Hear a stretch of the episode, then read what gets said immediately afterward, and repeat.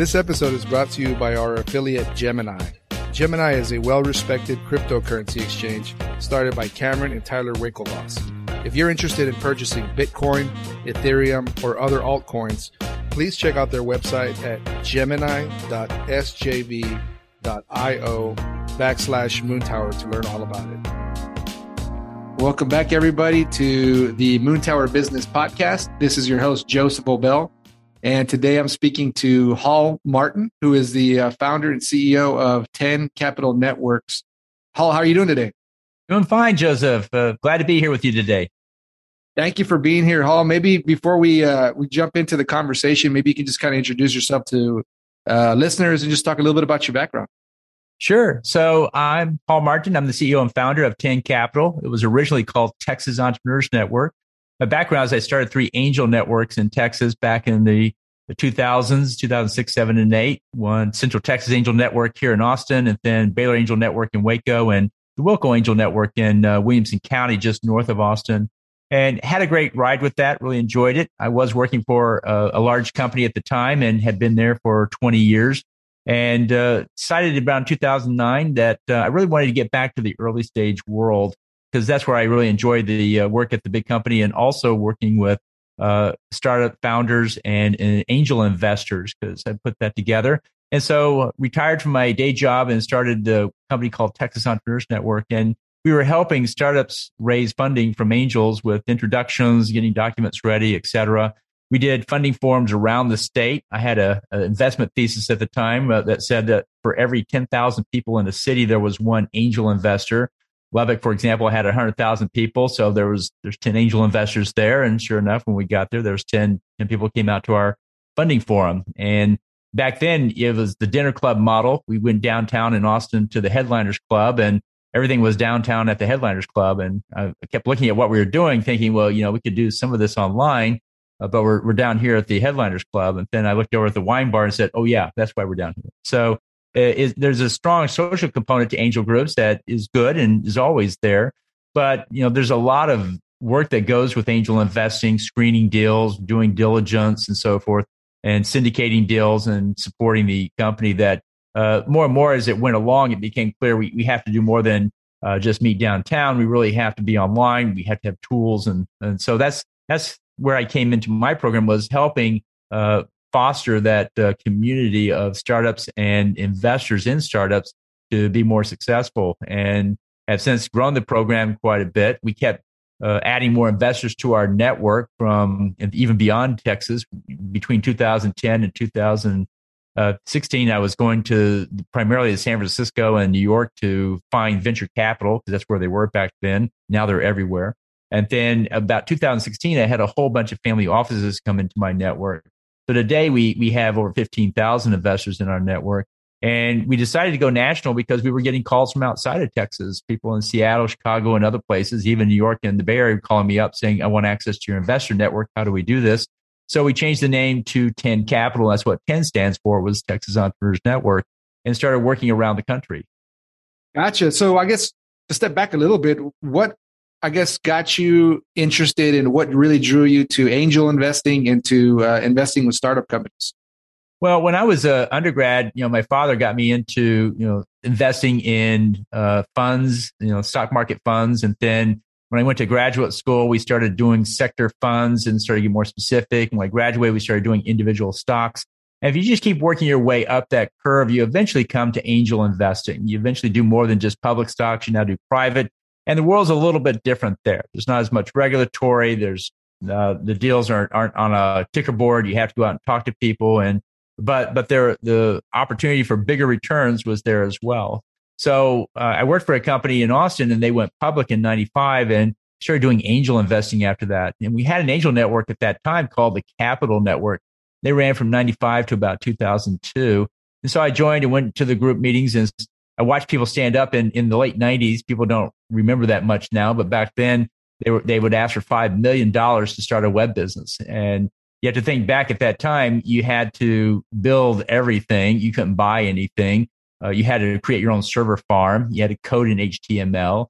You had to pay American wages for everything. So it was expensive. And I made one investment and then lost all my money and started to realize, oh, this is harder than it looks. It's not as easy as, as it may be. And so I kept thinking, well, yeah, I really want to invest with other people. And like I say, you know, in the, the capital network went out in 2002 because they were a little bit tied to the dot com world. And so we didn't have an angel network. In 2006, the city did a restart and they called it the Central Texas Angel Network. And I wanted to get back and start working with uh, angel investors to learn more how to do this. And so I joined as a member and I turned out as the first member. And when you're the first member, you're automatically on the board in charge of membership.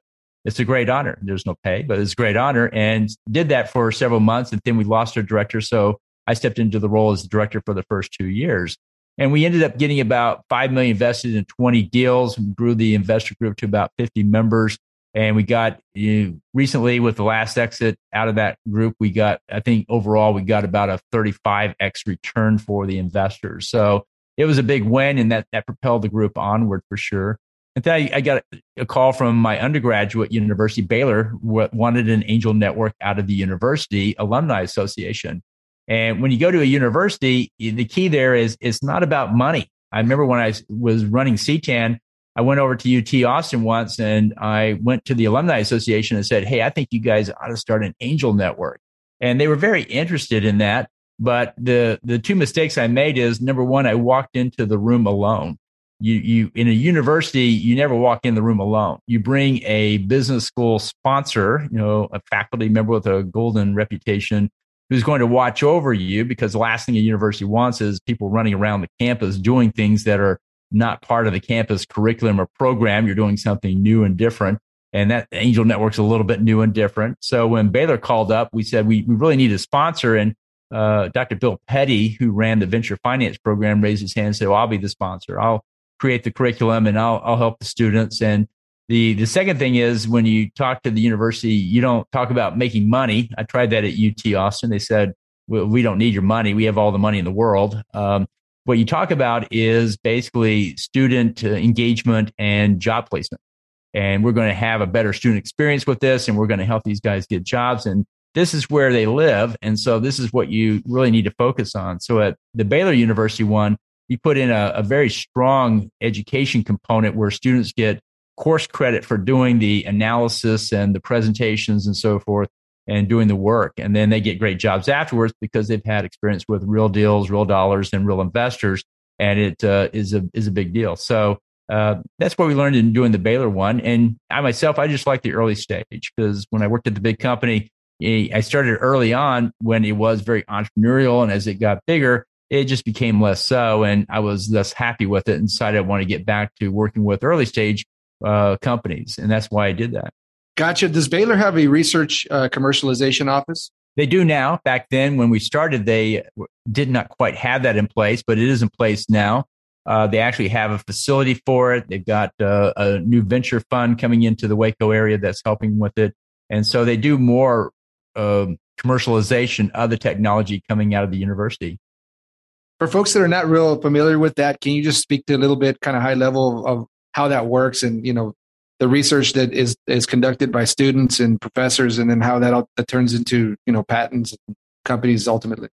Sure. So they, they, you know, when you have a research component, you know, technologies come out of it that are worth commercializing. Not all of them, but some percent do. I worked with the UT Austin commercialization group on many events and program as well to commercialize the technology. And, and the key is you, you need to go find a, a business contact that will work with the professor to help commercialize it. Many professors are they're very busy and they're typically on the the build it side versus the sell it side. And and in a startup world, the, the you need a complete team at all times. And in the early stage, you know, there's somebody building it and there's somebody selling it. No fair, we're all building it and nobody's selling it. And so you have to match up the technology. Number one, it's worth marketing and commercializing because the market's big enough and we think it'll be successful. And number two, you need to build a team that's going to take this out and license it to them for a period of time to see if they can make a run at raising money and then starting the business itself. And so, uh, like I say, there's many different uh, tools to help you do that. Uh, you know, shopping patents is the, the alternative to commercialization is simply to license the patents out to others and they do with it as they like. But if you do startups, well, then there's a potential bigger gain as well as there's more jobs that you're creating in your area. Gotcha. What year was it when you uh, when you joined the uh, CTAN here in Austin? Uh, so we started in 2006, and I, I was there from 2006 to 2000, into 2007, almost eight. At which point Baylor called me, and so we started the BAN program. You know, I was helping them before I finished CTAN, but they started around 2008 and have been working since then as well. So the the startup scene in Austin and in Texas generally has evolved quite a bit uh, over the years. How have you seen it kind of change, like from at least 2006 to today? And you know, I know for a long time there was an issue with, uh, you know, access to capital in this area and investors, angel investor networks, et cetera, like that. Um, how have you seen that progress kind of as well over the years? Sure. So in Austin back then, we had, I think, two incubator accelerators in town, Austin Technology Incubator, and then one at the University of Texas. So there was, wasn't much there. Uh, I remember when I, I went out to look at the startup scene in the early 2000s because I was looking for deals and so forth. And it was a bit hard to find where they were. It was a bit opaque and th- there was no list. And I found a few lists. It had like five names on it. So one of the first things I did before I ever started CTAN was even while I was still working, I went and created a list of a hundred groups that had something related to startups and professional organizations, incubators, co-working spaces, events. You know, there were different rise programs and so forth going on back then that really fostered the community. It was smaller, but it was also very dedicated to the startup world. And so I had over a hundred on there and uh, used that to really help grow it and provide some cohesion. And so when other cities come to me and say, well, what should I do? I say, you should inventory all of the resources in your area and put them on a website so everybody can find out where everyone else is and maybe put a, a, jobs board up there and then keep your events up to date of what's going on to just keep people informed as it gets bigger it'll split off into smaller groups but in the early stage just having it in one place makes a big difference in raising awareness of those who want to participate so you know more and more companies uh, startup companies you know in particular are moving to texas uh, and have been doing so for a long time um, you know, there's no, you know, uh, state income tax is one of the big deals, and regulatory is another uh, a reason folks move here. What other factors do you see? Uh, you know, reason for startups to move to Austin and set up shop here? Well, I, I think the I once did an article for the Austin Business Journal. It's called the the 12 tribes of the Austin entrepreneur ecosystem. And I researched all the big groups and uh, one of the ones I went to was the university, and it, it, wasn't really high profile in my mind until I started researching and find out how much really came out of the university. So many students, so many professors, so many technologies, so many uh, jobs, and so many events, and it was just a lot of resources. It was really the granddaddy of them all, and it, they didn't really spend a lot of time, you know, self promoting themselves. So most people didn't really recognize that. But I think having a good university that's bringing in students who want to start a business that that's one of the key things for Austin is you have a world class university that's attracting students here on a regular basis and then feeding them into the community. And at the university, there's a fair number of classes and courses in entrepreneurship, business finance, and uh, different uh, things going on with you know Texas Venture Labs and so forth to take people down that path. So I think that's one of the key ones that we have here. Austin's a great place to live, so quality life was good. It, it attracts a lot of people at that age that want to join startups, be a part of startups. So we get a lot of transplants from other areas as well.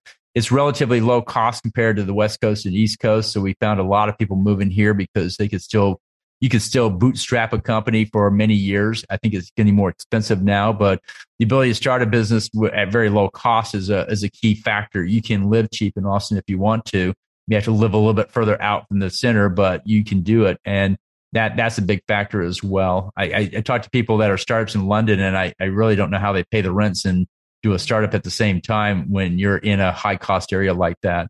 And I think that hampers them a little bit. What do you think about uh, some of the local accelerator programs and, and uh, incubator programs such as Capital Factory, um, Tech Ranch, and uh, one you're working on is uh, the, the SKU incubation station? Is that right?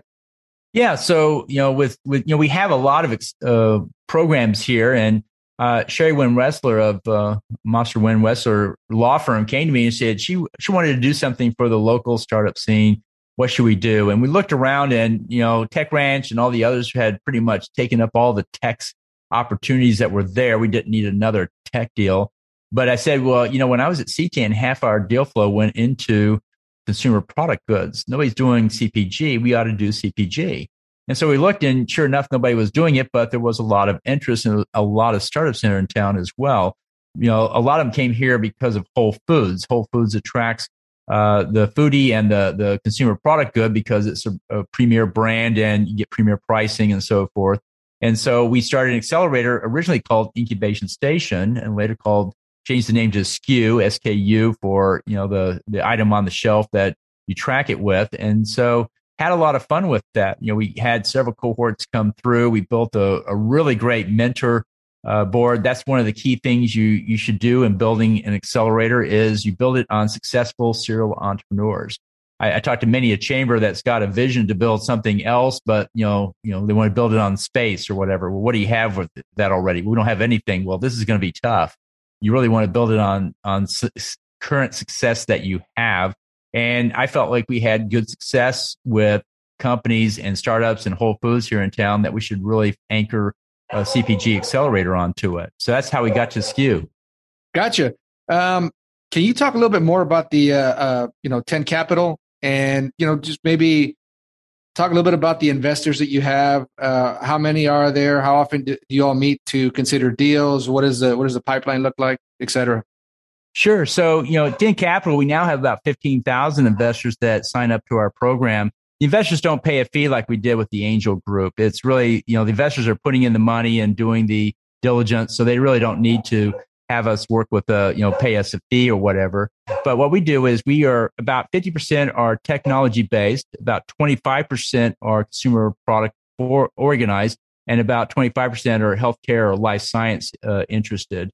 And so it's venture level investors, about a third are VC, a third are angel, and a third are family offices.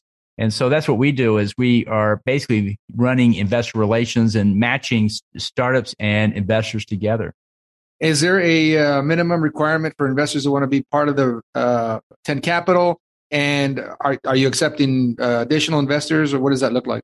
Sure. So you have to be an accredited investor. You know, most of the deals we do, now are Reg D offerings. You have to be accredited, and so we look for that that level of uh, certification. The SEC decides that, not me. And so if you meet that criteria, great, come on in. We are seeing more interest in crowdfunding deals. We get a lot. About half our companies are going to go and run a crowdfunding raise because it's just yet another source of funding from a group of people. Campaign metrics are a little bit different, but uh, it's money is money, and so people do that as well. And you know, come one, come all, we we're uh, pretty much all online now. Uh, when we put the program together, we, we and went national national with it. We really had to move away from doing local events and start doing everything online. And during the pandemic, that was a big plus. You know, we we didn't really change what we did. In fact, it accelerated what we did because everybody now had to communicate through Zoom and be online, and so it was just a standard way of operating for everybody. Gotcha. Didn't the uh, definition of accredited investor change not too long ago, or, or it was being considered uh, for folks that had like knowledge of, of, finance and investing that didn't maybe meet the dollar uh, amount requirement? Um, I, I, can't remember how that ended up, but I know that was a discussion at some point. So they're they're trying to expand the uh, definition of uh, accredited investor to take into account people's experience. And so if you take a Series 69 compliance test and pass, well, you are now accredited. If you work on a venture fund, you are accredited. If you're in a family office structure, you are accredited. And so they started recognizing those other groups of people that are very, I won't say sophisticated investors, but they're they're knowledgeable investors that uh, know what they're doing. And so the SEC is inviting them to come in because the the world is continuing to move forward. There's many more startups. There's so much more information now than there was when I started out there. Back then, you know, angel groups were this, uh, you know, you know, smoke and mirrors, you know, voodoo thing going on. We, you know, didn't know what was going on behind the scenes and so forth. But today, everybody knows how they work. Everybody knows what's the credit. Everybody knows how you pitch. Everybody knows how you raise money. Everybody, and so it's it's so much uh, more information now that uh, you can actually allow more people to come in because you it is what what has not changed is the success metrics. You know, one in ten is a success. One in ten is going to go under two or three will have a, a good uh, a return, and then the rest are going to be lifestyle businesses with little or no return. And that that really hasn't changed since I started. The formats have changed, but not the principles of fundraising and startup investing. I'm sure you've been involved in uh, quite a few startup investments over uh, your career. Is there a particular sector or uh, industry or type of uh, startup that you prefer in, when considering deals? Well, you know, the SaaS based business is the preferred method, I think, of many startups or startup investors because you get recurring revenue, platform based business. You get a lot of good things that, you know, a 10x valuation on the revenue that makes it much more attractive than the 1.5x you get for a service business. So, uh, you know, SaaS-based businesses are, are, certainly the the ones that most people try to get to. Even hardware companies are getting into hardware as a service uh, to be a part of the SaaS model because of the efficiency and the valuation that comes with it. I do do find value in consumer product goods, like we were doing at SKU. I think there's a lot of great uh, things you can do with those because as the millennials came into focus, what I found is they, they wanted their own brands. They didn't want uh, grandpa's brand. They wanted their own brand and they were actively switching over to other products and some are subscription based to be a part of that. So, you know, in the past few years, uh, cryptocurrency technology, um, including, you know, NFTs and things like that have really blown up. Uh, what are you seeing in kind of your space in, in, in terms of uh, accelerator programs uh, in in the startup investment world? Are, are, are you seeing a lot more deals in that space? What what are your thoughts on it generally? Sure, we we did a lot with the blockchain and crypto back in 2017 and 18 when it was first hot. Had a lot of ICOs and white paper things come through, and it it was very tough for investors to really fit, sort out what was real and what wasn't. And so we we had a little bit of engagement, but not a lot. And then four years later, we come back to it and we find that now with blockchain, people have built meaningful networks and substantial applications. And so things are standing up. And so we're seeing a lot of interest from investors to come back in there for the DeFi, decentralized finance, and for the NFTs, non fungible tokens, and for the metaverse. And then just the, the Web3 world promise is yet uh, the next generation of enterprise uh, software technology is going to be built around that. And it'll take a while, just like Web2 took 20 years to come into fruition. This is another 20 year uh, haul. So, uh, you know, building out infrastructure now and then starting to see some interesting applications come out is what we're seeing. But you, the promise is there for the next generation that look really exciting. And so we find a lot of investors very interested in it. And do you think specifically in terms of the metaverse? I mean, I've seen a lot of people buying digital real estate and that prices continue to rise like crazy in that space. Do you think there's actually a, a future in that, uh, in the metaverse? Absolutely. I think so too. You know, one of the things we had in Austin back in the 90s was one of the third largest gaming community in the country. We had 150 studios here. Uh, unfortunately, studios were a little hard to monetize because they really weren't going to sell the studio. They were just selling the titles. So we got into revenue based funding and some other models itself. But you know, they were doing a lot of cutting edge things, and it was predicted that gaming would overtake uh, the other forms of media, movies, music, and so forth. And indeed, they have. And it's got it because it was more participatory. You can actually be a part of it and be in the game versus just watching it. So, and technology, of course, proliferates it. And there's so many different titles and new technologies coming out that it was, it's, it's a, a great place to go into. And metaverse is, is taking a lot of those concepts and moving it to the next level and creating communities where you can actually do business in it. You can actually do social into it. You can do more than just play games. And I think that's just the next evolution of gaming to the next level. Gotcha. The pandemic has changed the, the world for uh, in all different types of businesses and, and industries. Uh, it's affected the startup world as well. You know, folks uh, can work from home and you know can work from anywhere in the world now. Um, what have you seen in the startup space and you know, in the startup uh, investment community when the, since the pandemic has hit the, the world? Well, it's really accelerated a whole new set of uh, businesses. Uh, we see uh, we're starting a new startup venture cycle here post pandemic. Investors really don't care what happened to the startup uh, before or during COVID, but after COVID, how are you coming out of it? Because we're on a new track here. And so I think it's really done a lot to uh, accelerate things to move online. There's so much more efficiency now with Zoom calls as opposed to business travel, and uh, you know startups have found a whole new set of applications and products to sell because the world's shifted to a new model more quickly than it would have gotten there otherwise. Gotcha. You're, and you're a uh, you're a professor at UT Austin, is that right?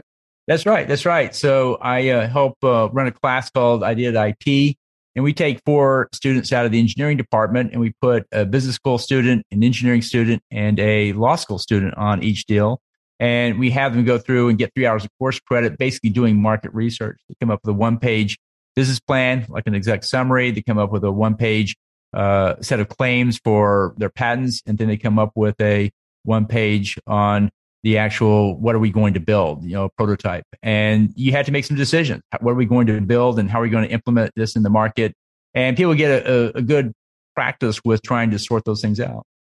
Do uh, have you seen in, in your time there, uh, folks that kind of after they complete this project, they move forward with that concept or venture and keep going with it? Uh, absolutely, they do. They they go in. They actually go in, put together uh, businesses. Uh, two of the four uh, for a while would actually go and start a business. And I could tell on day one who that was because they wanted to start a business versus uh, this looks interesting. Let's try this out. And uh, of course, it takes a lot to start a business, and it is for those who really wanted to go forward. Have you enjoyed that experience? I did. It was a lot of fun seeing those guys launch uh, businesses and see those grow. That's great. You also host a podcast called the Investor Connect Podcast. Is that right? That's right. Yeah. It's called Investor Connect. You can find it at investorconnect.org. And it's about connecting startups and investors. It's an educational tool so people can learn about the fundraising process and the early stage world through that means. Is it a, do you, do mm. you interview folks or is it just kind of a, a conversation with different people? How does that, what's the format of the podcast? Uh, it's interviews. We interview startup investors and startup founders, and we talk about what they invest in and how they invest and what, what are best practices and so forth. We've done about 650 interviews so far. And then we have a, a two minute podcast called the Startup Funding Espresso. The time it takes to drink an espresso, you can learn something about startup funding. And there is just a, a, a listing of, of on a topic in a short order. So it, uh, it's very granular. You can build a you know blog posts and e guides and other things out of those things. But it's a great way to get a daily shot of uh, startup funding and, and investing. Gotcha. South by Southwest was uh, just happened here recently in Austin. Did you participate in any events or with any of your organizations? We went to some of the investor events that uh, outside investors coming to Austin did well. So we did that and had a lot of fun with it, getting back to the physical thing and uh, the, the the case of um, of South by Southwest coming back in person. Excellent. Uh, was there anything that we we didn't chat about that you kind of would like to highlight about any of the stuff you're working on with uh, with listeners?